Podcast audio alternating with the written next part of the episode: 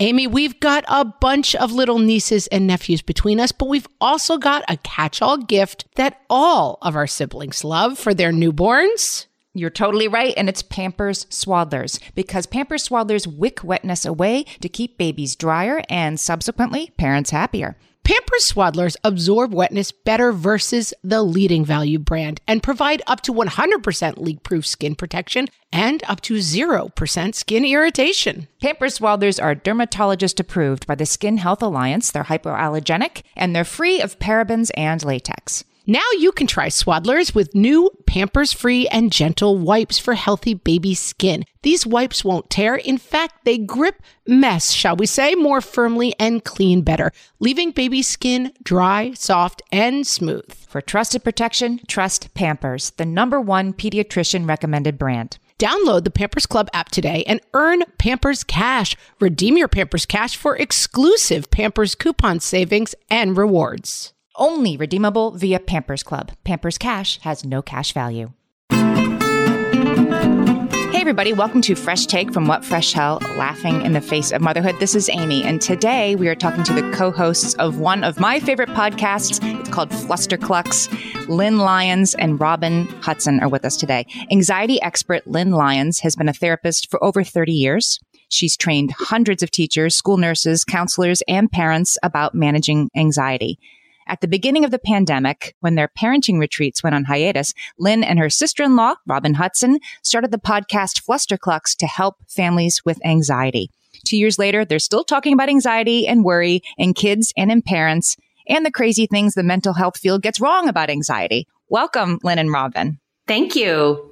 Hi, thanks for having us. Great to be here. I'm so excited to talk to you today. This is one of these great privileges of hosting this podcast is getting to sit down with true experts and being like, okay, so help me figure out this thing. Like these guys, they're going to solve all our problems today. Yeah. Let's start with this question. What does the mental health field get wrong about anxiety? Oh, geez. Well, uh, a lot. But let me say this, like it's all with good intention. And the problem with anxiety is that the things that you do that feel right, like the things and the things that work in the moment are the things we get wrong.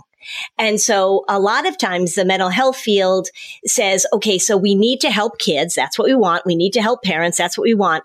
So let's just calm everybody down. So everybody needs to calm down. Everybody needs to relax. And then it goes in, okay, so how do we do that? Well, if we can just avoid this, if we can just make sure that we don't trigger our children, if we can just keep them safe, all of that language moves into the anxiety world and unfortunately gets in the way of what we really need to do, which is to teach kids how to manage their emotions, how to tolerate when something doesn't go their way, how to be okay with their big feelings not everybody, of course, but the mental health field and schools too. Oh gosh, schools really focus on accommodating and avoiding and calming down.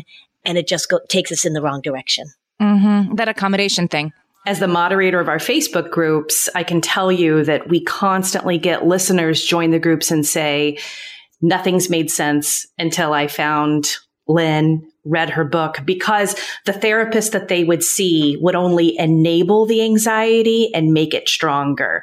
So you know, Lynn's message, and she's not the only one with it, but the approach that Lynn has is always like, oh, well, this is now finally working and making sense. And this accommodation for anxiety is something that parents, we can do it with in schools, the people in these anxious kids' lives with the absolute best of intentions. Of course. I saw it recently in my own life. A couple of weeks ago, I got COVID again and some errands and things still needed to happen in our lives. So I got in the car with my kid who has some anxiety and like, okay, I'm going to go to this place. You're going to go in the post office, the pharmacy. You're going to go in and you're going to ask for this and you're going to get it and you're going to bring it back out wanted to go somewhere for lunch. You, you go in an order, I'll wait in the car. This was so hard for this kid. This kid needed a lot of coaching on how to go into the restaurant and order. Came back out, forgot something, had to go back in. Mom, I can't. Why are you coming back in? They're not going to think it. Yes, they are. They're going to think this. Anyway, this was all only suddenly presented to me because I absolutely 100% mm hmm couldn't go. I'm staying in the car. I have a mask on. So it had to be this way. And that's when I really saw how I with the best of intentions, have been over accommodating the social anxiety that this kid might have. Right. And even in the moment when you're trying to help, you're giving a lot of reassurance, right? So when you say coaching, Yeah. it's really the goal of the anxiety disorder, remember. And even if it's not in the level of disorder, the goal is to create certainty and comfort. Okay. So your child is going into the post office and you're saying, okay, so here's how you're going to do it. Let me give you the instructions step by step, Yeah. right? Because, and the anxiety's hanging out there saying like, okay, I need a little more. Okay, wait a second. Somebody might think something. Mm-hmm. Somebody might think, okay, what are we going to do about that? and then you want to say like, nobody's going to be thinking anything. Yeah. Yeah, they are because people think and people judge, right? So the goal is not as parents, as adults, we want to step in and say like, you'll be fine. Here's more information. Let me go over this again. Yes. Let me reassure you that everything will go fine.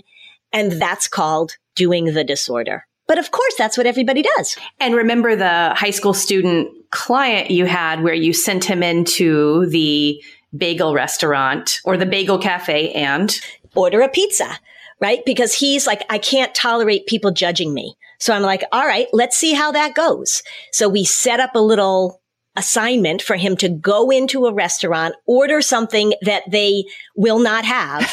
so then the person behind the counter says like, dude, this is a bagel place. We don't have pizza. And the goal is on purpose to step in with volition to step in so that you can get the experience of managing it. that is fascinating. Yeah. So with social anxiety, we want to say to kids, people don't judge. People aren't thinking things. Well, how do you know?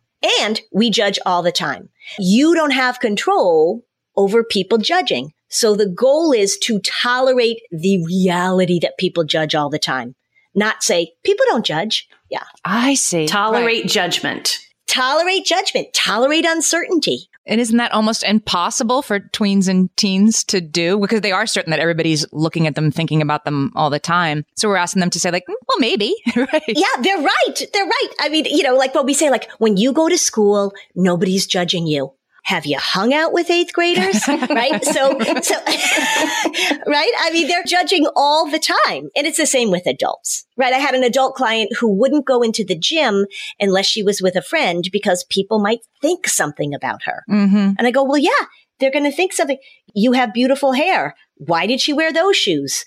You know, who knows what they're going to think? But it's all about allowing for the stuff to come in rather than preventing the stuff from coming in. And that's where we get it wrong. That's where we get it wrong. I see. all the time. Right. Because in this moment, I was giving myself a real, like, I was getting this wrong, but now I'm getting it right. But I was still saying, like, but here's step by step instructions so you can't screw it up and experience a moment of discomfort, I promise. And that's not the goal. Where you were getting it right was that you were saying, you got to go in, right? That's where you were getting it right. Right. And then you wanted to make sure that when he was stepping into this situation that felt uncertain, it, it's not like we give kids no information. If your kid had never gone into a restaurant before, you wouldn't say like, well, see what happens. But with anxious kids, it's just, we want to give more and more and more and more. I wanted to ask both of you about the studies that have come out recently about the pandemic and what is being presented as a absolute like hockey stick increase in anxiety and depression in teens and tweens and that this is something we need to super freak out about as parents.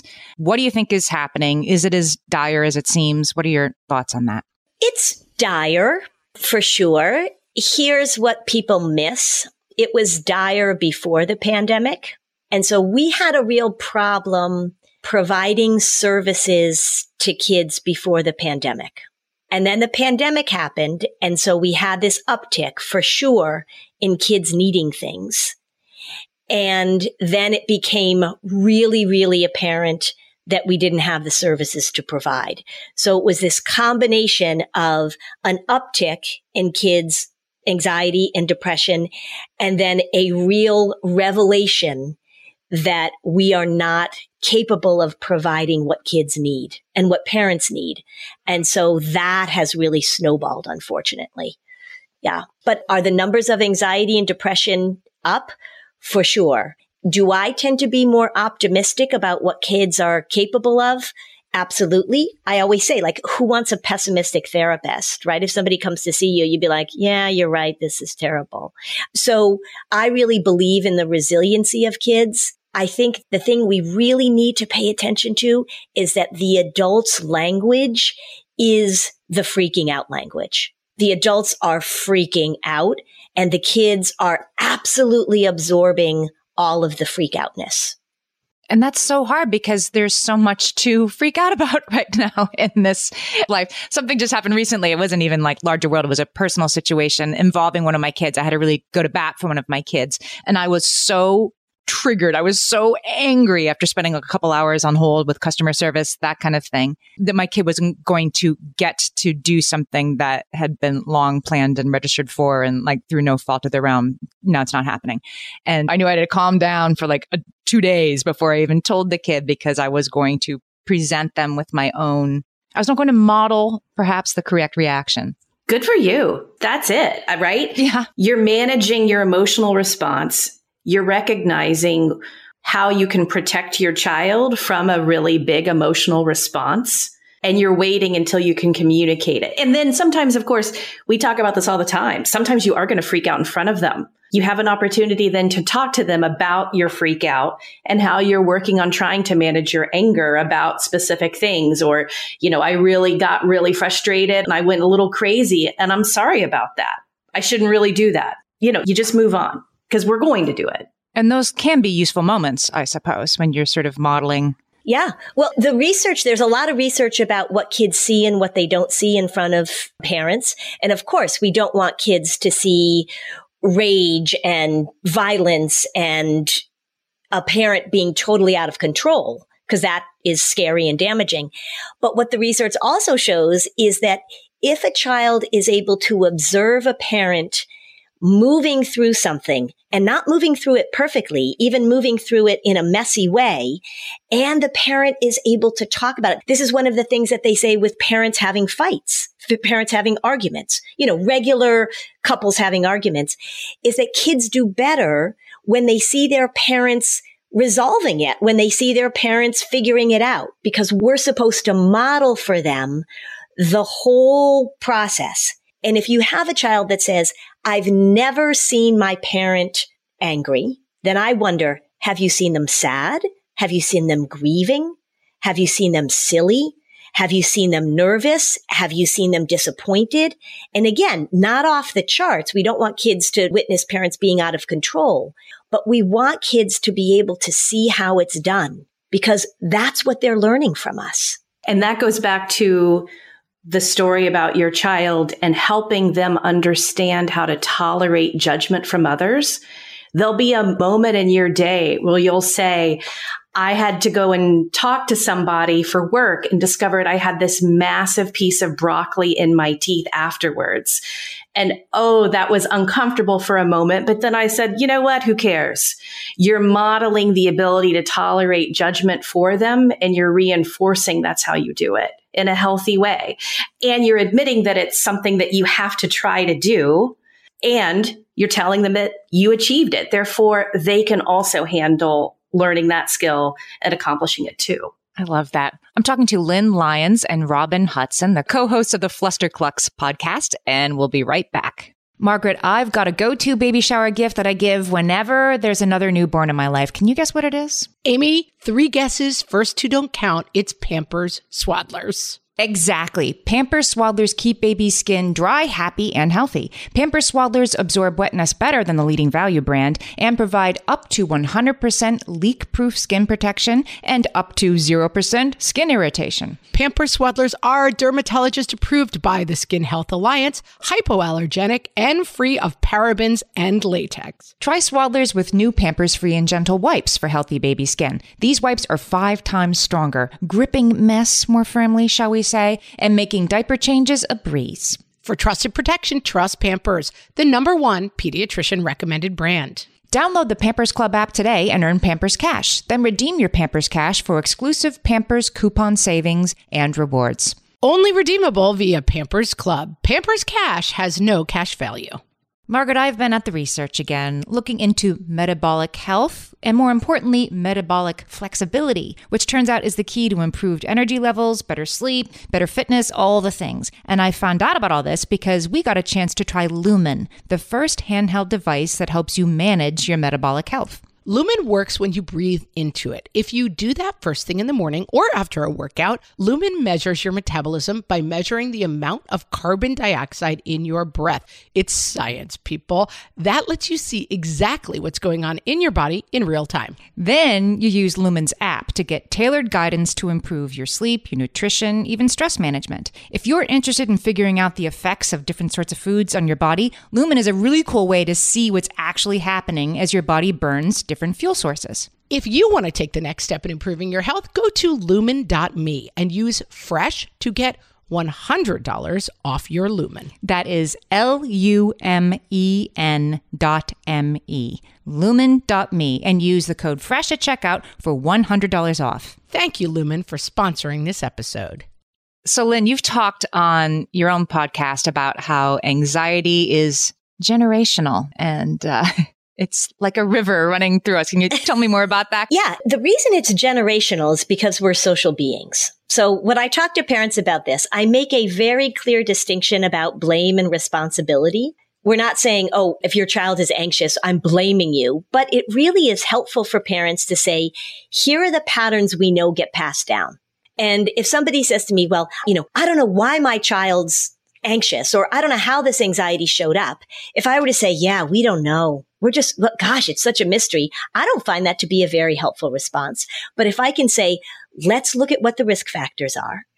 Let's look at what patterns are passed down, probably from your parents, because when I'm sitting with a family, because I work with families, if I say to a kid, who's the anxious parent? The kids do not say like, gosh, that is a really tough question. They don't say that. They're like, well, it's that one. I mean, they know. And then if I say, well, what about the grandparents? They know. And so it really is just about recognizing the reality of our social connection. That that's where families, you know, your kid speaks your language because you speak the language. Your kid celebrates Christmas this way or celebrates Hanukkah this way because that's how your family does it. So it's really important to just normalize that parents have a role to play. And I really want to empower parents by saying, yeah, this thing is modeled. This thing is taught. This thing is unconsciously just given to families down the line. How do we interrupt it? And I don't want it to be about blame. It's not about blame, but it's really easy for these patterns to just get passed down. And there can be a resistance to acknowledging that the anxiety exists. right? Like, yes. speaking hypothetically, it would be like, no, I'm fine. Yes, thinking just for example. Right. Like, you just, if you weren't so annoying all the time, mom. Yeah. I wouldn't blow up at you. Just don't do anything to annoy me and we'll be fine here. And when you're starting from that, not that irritability is the only manifestation of anxiety. It's not, but it can fool people. Like I used to think that I had an anxious kid who was also an irritable kid. And it took a mental health professional to explain to me, same, same thing. Right. It's just the manifestation. But what journey do you go on with? I think every family has anxiety within to some extent, but some it's really affecting their functioning, right? And I think often the anxious person is like, don't call me anxious. I'll blow up. How do you move somebody towards acceptance, especially a kid? Yeah. So it's, the first thing is normalizing it. And so a lot of people have a conception, a preconception about anxiety. A lot of them have a preconception about therapy. A lot of them think that anxiety means I can't do anything or anxiety means I'm a little nervous Jervis, right? So you've got, sometimes you've got kids that are sort of see themselves as kind of out in the world and they're strong and they're performing and they're getting all A's and they're captain of the debate team. And they say, well, I can't be anxious because look at how I'm functioning. And so it's really important to recognize how anxiety shows up. And one of the ways that you see, and when kids really push back against it, a lot of it has to do with rigidity. A lot of it has to do with, I need to do things a certain way. And when you tell me I'm anxious, when you tell me I'm not doing it, for one, I take that as a criticism. I need to be perfect. I need to get this done. I'm going to handle it my own way. And so this, you're anxious becomes this threat to the very thing that they're trying to keep on track. So that's where you get a lot of pushback. It's basically just a lot of misunderstanding. It's the language, you know, in the course of doing the podcast with Lynn, as just a mom myself, people misunderstand what anxiety is. If they think it's really just related to worry, then all of the people who try and manage their discomfort with uncertainty by controlling outcomes don't understand that anxiety is them too. Like anxiety is a much bigger umbrella term. And when families are speaking about it accurately, like how are you managing your uncomfortable feelings? How are you managing uncertainty? Then you realize like, well, some people respond by that by wanting everything a certain way and a highly functioning adult or teenager is maybe really good at controlling those outcomes and they don't necessarily see it as anxiety because, but of course that requires a ton of rigidity. So I think that it's really about a family understanding it and then talking about it more accurately for a teenager to start accepting the different labels or things up to work on. You're so right. I mean, we, the stereotype of anxiety is somebody who's not functioning, right? Like somebody who's so worried about social interaction that they're agoraphobic or they're so, right, their school refusal. And I'm not, I don't mean to belittle those things because those are real, that a super high functioning, I like certainty around a lot of things is actually anxiety. Yeah, because perfectionism is so applauded in our culture, right? And so if you've got somebody who's super high functioning and you say, Oh, you're anxious. They're like, how could I be anxious when I'm at the top of my class? Or how can I be anxious when I'm in this profession that's a very stressful profession? I remember I said to this one little kid, he was probably about seven. I said, do you think you're a perfectionist? And he goes, not yet. Poor little muffin. I was like, Oh, dude. Yeah.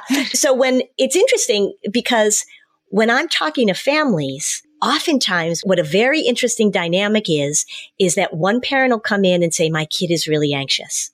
And then the other parent will come in and be like, no, he's not.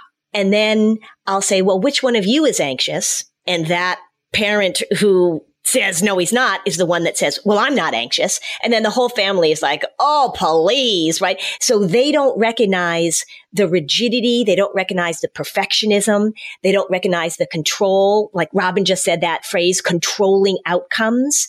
Because remember, anxiety wants certainty. And People will go to great lengths to get that. Sometimes they'll get it by being agoraphobic and hiding in their house and never talking to people. But if they're out in the world, they'll try and get that certainty by controlling outcomes. Think of a successful surgeon who must control every outcome and be very rigid in the way that they perform their job. And they are rewarded and acclaimed for being such in keeping people safe.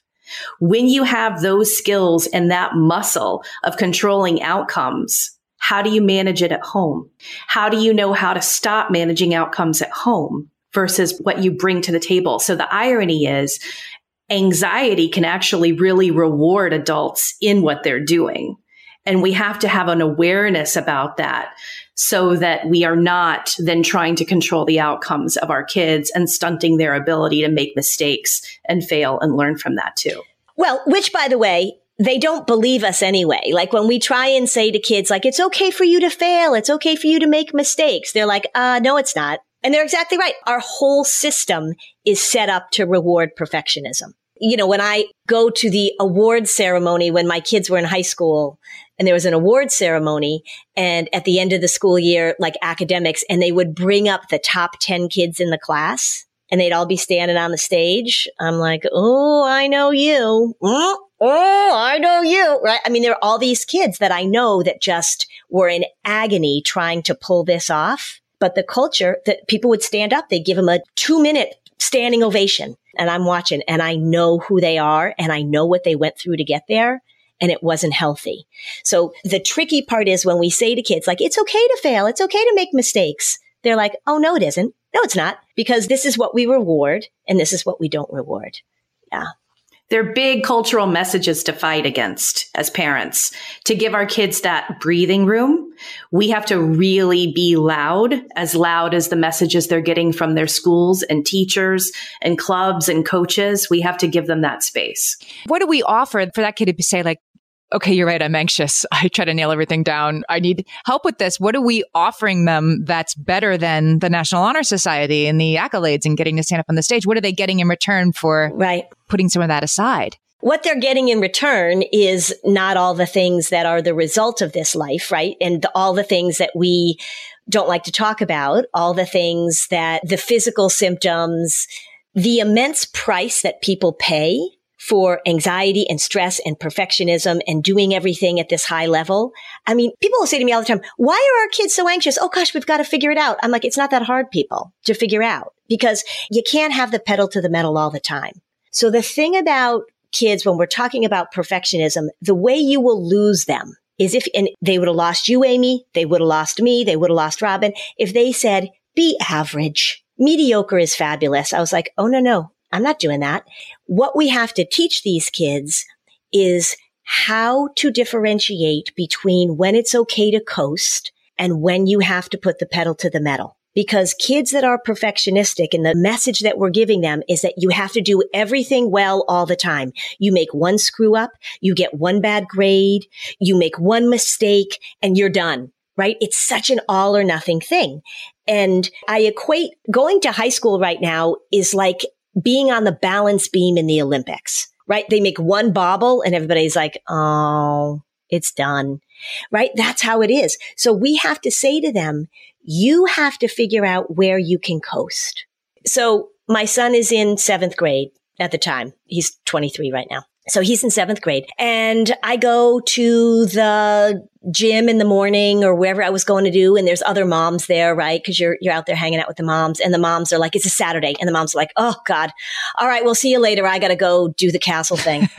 I'm like, oh, okay, well, have fun with the castle thing. And so then I go to the grocery store and I run into somebody else and I'm like, oh, how you doing? They're like, oh God, after this, I got to go to the craft store because of the castle project. I go, the castle project? I'm thinking, am I missing something? So then it happens again, like the third time, like the next day. Oh, my son, I said, why don't you have Elliot come over to play? He goes, oh, he can't come over. He's working on his castle project. I go, okay, so pump the brakes here, fella. What's the castle project? And he goes, oh, there's this seventh grade thing. We all have to make a castle. And I go, oh, okay. When's it due? Like next week. I go, hmm, okay. So I haven't heard anything about the castle project. He goes, yeah, yeah, I got it. I got it. I got it. Okay. All right. All right. Okay. You got it. And so then days go by and somebody else brings up the castle project. Like some other mother says like, Oh God, I hate the castle project. And I'm thinking, I'm a terrible mom. I know nothing about the castle project. So I say to my son again, like, do you need any help with the castle project? Like, do you need me to drive you to the craft store or whatever? Like, let's not wait till the last minute and tell me like there's this castle project. And he goes, mom, I told you I got it. I got it. So I go, okay, okay happens again. Somebody else brings up the freaking castle project. We're in the car. I say, okay, I'm trying not to be intrusive here, but what's the deal with the castle project? Cause I'm not seeing any castling. There is no castling happening. And he says, okay, I'm going to go over this one more time with you. Okay. Last time I have an A plus in social studies. I have done the math. I can do a mediocre castle I can get a B minus on my castle and maintain my A plus. I can do a mediocre B minus castle in the time they're going to give me at school and with all the crappy materials they're going to give me at school. I am going to do a B minus castle because I think castles are dumb, by the way. I'm in seventh grade. Why are they making us make a castle? And I'm still going to get an A plus in social studies. So I told you I got it. I got it. My work here is done. I was like, I'm a great mom. Yeah. I was just like, woohoo. Yeah. But that's learning how to coast. That's learning how to coast. He didn't need to do the castle project and I didn't need to go to the craft store, which by the way is like when I go to hell, it will just be walking around in the craft store. So it was just. But so an anxious student would insist on an A plus and not have the skill to differentiate when they could coast and didn't need the A plus. Oh my gosh. That is very eye opening to me. Yeah. All right. We should take a break. And when we come back, I want to talk about younger kids specifically. Amy, you know me well enough to know that my daily power breakfast is toast with peanut butter on top. Toast with peanut butter. It's also, by the way, one of my favorite power breakfasts. So we agree on that thing. We were recently together and we shared some toast with peanut butter. And I'm going to tell you, we used Hero bread. It adds even more protein and fiber to that combo without adding any more sugar. Hero Bread has remade the carby, empty calorie bread products into versions that include no net carbs zero gram sugar, and fewer calories, plus more protein and fiber, while still being super fluffy and delicious. I was not sure that that particular combination was going to be possible, but Hero Bread has figured it out. Yeah, this is one I'm glad they let us try. It's like it really tastes good. I've been trying to add more protein to my diet, and I would have thought that a hamburger rolls was not the place to do that, Amy. but all of Hero Bread's products, from rolls to tortillas to croissants, we please, offer protein and fiber, zero to one grams of net carbs, and zero grams of sugar. Start your Hero Bread bundle on their website and get 10% off your order. Go to hero.co and use the code motherhood at checkout. I like this bread, people. It's H E R O dot C O and code motherhood for 10% off your order of Hero Bread.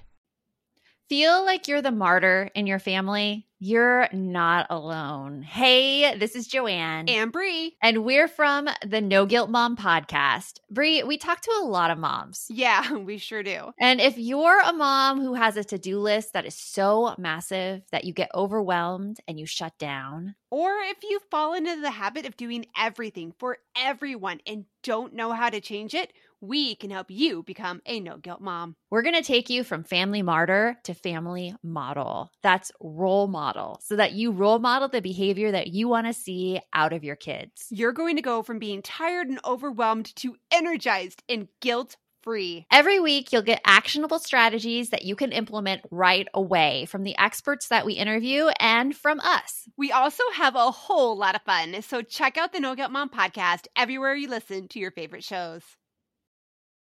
Okay, so I'm back. I'm talking to Lynn Lyons and Robin Hutson, who are the co-hosts of the podcast Flusterclux, which explores anxiety within families.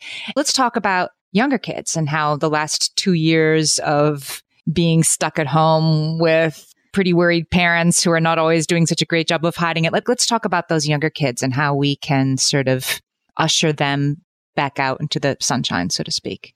Yeah. So little kids, we know if we look at the impact of the pandemic on little kids, it was less impactful actually because they didn't have such a huge disruption in their lives.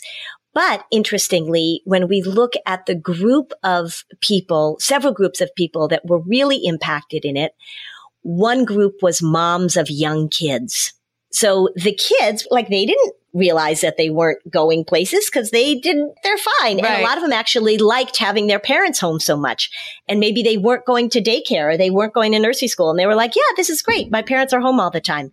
The moms really took a hit because they were trying to manage all this. And I don't know about you, but I said to Robin on a regular basis, oh my God, thank God I don't have the two and the four year old. Yeah. Right. I mean, during all of that, so, so exhausting, exhausting without the pandemic. So the thing we want to pay attention to with little kids at this point is just making sure one is that we are giving them opportunities to be back out in the world because they did miss out on that. And one of the things that I'm seeing with younger families, and I think a lot of it has to do too, is that a lot of younger kids aren't vaccinated yet. So there's still a lot of yeah. concern about that is how do we make sure that we're giving them the opportunity to catch up a little bit? I was interestingly talking to a second grade teacher the other day and she was saying, so this little group of her second graders this year, they missed kindergarten. They missed first grade. So she's got these second graders. And I said, what are you noticing? And she said, well, there are two things, three things she said that are really interesting. One is that like I'll be giving a lesson and they just like stand up and start walking around. they have no idea. They're just supposed to sit. She'll be like, where are you going? Oh, I'm hanging up my sweatshirt. I'm talking. You got to sit down. They don't get that. The other thing she said is that they don't know how to hold it going to the bathroom. They haven't learned how to hold it. Wow. Because that's a skill you learn. Like I have to pee, but I have to wait until I get to the potty. They don't know how to do that. And they want to eat all the time. she said she's had to send letters home to parents saying like, look, we give them breakfast. They have a little snack. They have lunch. They're not starving because kids are coming home and saying like, I'm so hungry at school. They just want to nosh all the time. So that was, I thought that was really interesting. Just sort of the social training. It's going to be incumbent upon us with little kids to make sure that we are giving them opportunities to tolerate uncertainty to tolerate, because they didn't, they weren't really aware of the big uncertainty of the pandemic. They're learning uncertainty in little ways. They're learning disappointment. They're learning navigating the world in little ways. So we've got to make sure we're giving them those opportunities.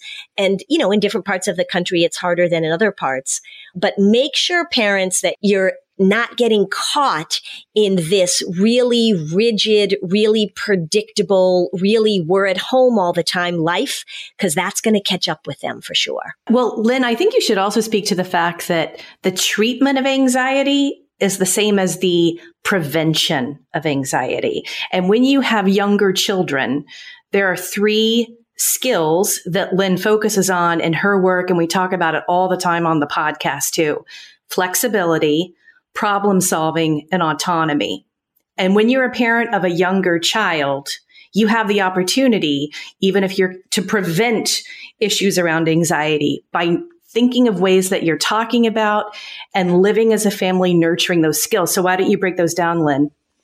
Yeah. So thank you, Robin. That's why you're here because Robin's. we need to talk about this. Yeah. Don't you want to tell the castle story? Yes, I do. I'm so glad you set that up. I do love to tell the castle story. Yeah. So flexibility. Well, and that's such a good thing to remember because when they were at home, when everybody was at home, how do you create independence? How do you create autonomy? How do you create problem solving when they're right there? Because they weren't away from mommy and daddy. They weren't away from the sort of structured lives. They were in this routine because a routine actually helped people survive. So you want to look for opportunities. And one of the homework assignments that I give to families all the time is I want you to take a little inventory of the things that you're doing for your child that they can do for him or herself. And I want you to pull back on that a little bit. That was a really common homework assignment before the pandemic. It's even more important now because parents do things for kids, not because kids can't do them, but because it's faster if we do them. These little things like pouring the milk. We had this amazing teacher that my kids had, Mary. We call her Montessori Mary. We loved Mary. And she said, if your kids want to pour their own milk in they're three, don't give them the gallon jug. Don't give them the half gallon jug get a little creamer, put the milk in it, and they pick it up and they pour it on their cereal. Think of ways that you can begin to let them figure things out rather than you stepping in so quickly. We've got to lengthen the leash and the leash was really, really short for a few years. So how do you let them venture forth a little bit? And we know they've been measuring actually, they've been literally measuring the distance that parents let their small children go from them. And in the last 10 or 15 years, it's gotten shorter and shorter and shorter. So that's a thing to pay attention to. You don't take your three year old completely off the leash. And I don't mean leash them literally, but we want to lengthen the leash. You want to give them the opportunity to try things, to make messes, right? Be flexible with the things that they do they don't have to wear the same socks. The warning signs I see is if I see a five year old and the parent is still picking out the clothes, if I see a nine year old where the parent is picking out the clothes, I really want parents to look in these little ways that are so important. How do you let your child navigate through things with love and support and encouragement, but let them be messy. And I use the term messy in a very sort of literal and figurative sense. And the parent who is tolerating letting their kids go to school messy may have an issue with their own perfection issues right there. Their egoic side of parenting is, I don't want people to judge my kid for them not looking perfect.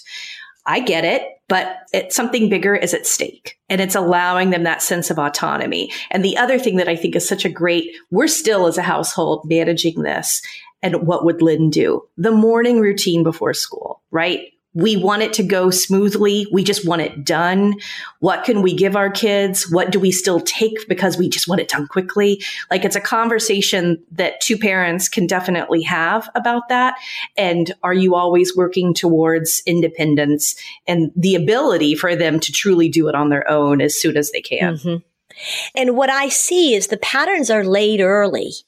And you might be surprised by this, but there are families I talk to, maybe you won't be surprised, families I talk to where the parents are calling in the morning to make sure that their college student is up for their early morning class, that they're tracking their child on campus because they know they have a chemistry lab at 815 that's across campus. And if they don't see the little blob moving across the thing, then they call. Those patterns are established really early. I don't see really independent seven year olds then being tracked when they're in college. Uh huh. So you lay that groundwork early. Uh huh. And then the kid doesn't have that expectation, too, right? That you're going to make sure that they're up for. for class. Right. And what parents will say, they'll say, well, I'm going to track my college student because I'm paying you know, gazillions of dollars for them to get this education and I'm not going to let them screw it up and waste the money. Well, I will guarantee you that that child was also very tracked or very managed throughout their whole school career. Cause that behavior doesn't show up when your child is 18 or 19. That behavior has been there. And the reason that child doesn't know how to get themselves up is because they didn't do it in fourth grade when the stakes were lower.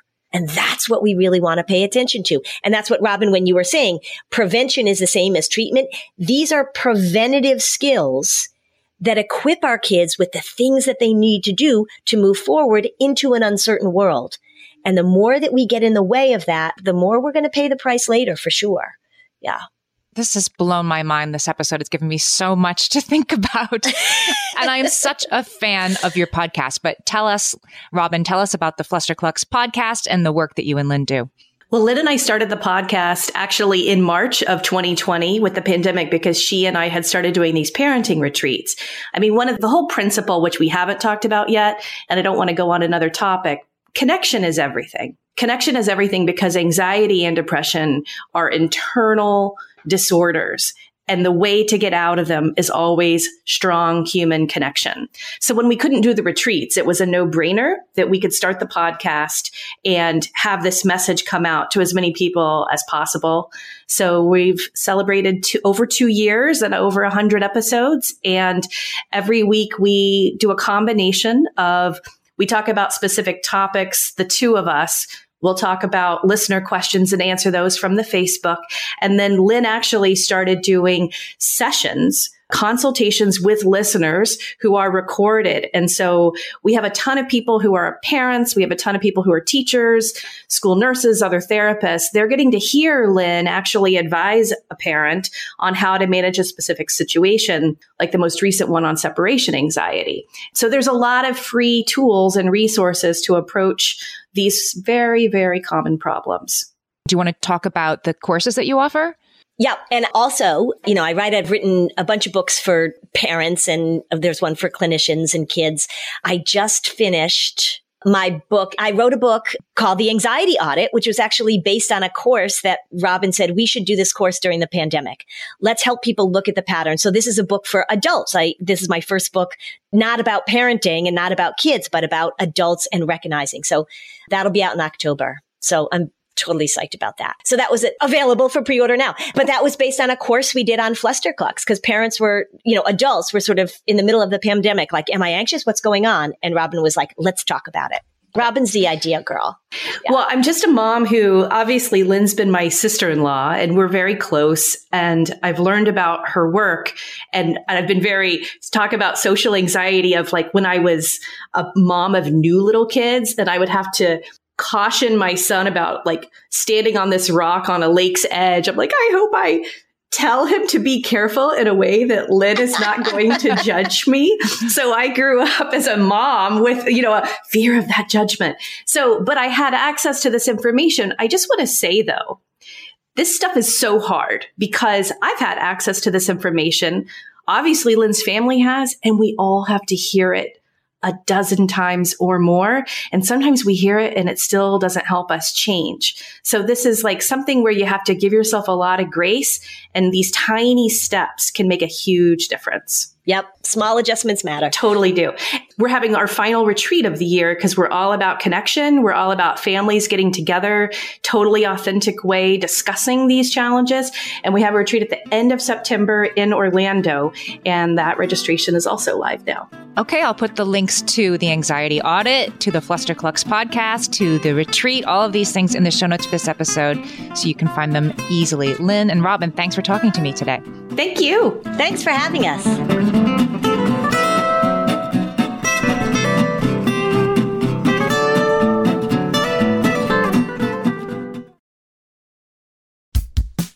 Oh, hey, everybody. It's us, Blair and Molly, your old pals from Toddler Purgatory. Two moms who are also actors, who are also creative beings, who sometimes feel stuck. And this is our new podcast, Unsticking It with Blair and Molly. What happens when your creative spark just seems to disappear? Gone. Poof. Bye. See ya. What happens when life gets in the way of your creativity instead of nourishing it? That's what happened to Molly and me. We felt like the thing that drove us creatively stopped working and impending doom had in fact impended. Totally. So we decided to do something about it. And that was steal ideas about getting unstuck from the most creative people we can find. We talk to guests about how to break through the mucky, gluey, sticky wall that can get between you and your creativity. We hear about their journeys, their successes, their challenges, and even their bougie coffee shop orders. And we're not just talking Bob Ross type paint on paper artists here, though we talk to them too. We're talking to actors, creative directors, dancers, and people who are working hard to be their best creative selves in a world that can sometimes feel real uncreative. We all have something to teach each other, so let's steal their ideas together. Join us, won't you, as we deep dive into how to unstick ourselves from the life gunk that can get in the way of our creative freedom. Pandemics, school calendars, World events, lack of sleep. Oh, get out of their life gunk. and let's get back to your best creative self. Subscribe to Unsticking It with Blair Molly. You're not going to want to miss an episode. Unsticking It with Blair and Molly, because sometimes life sucks.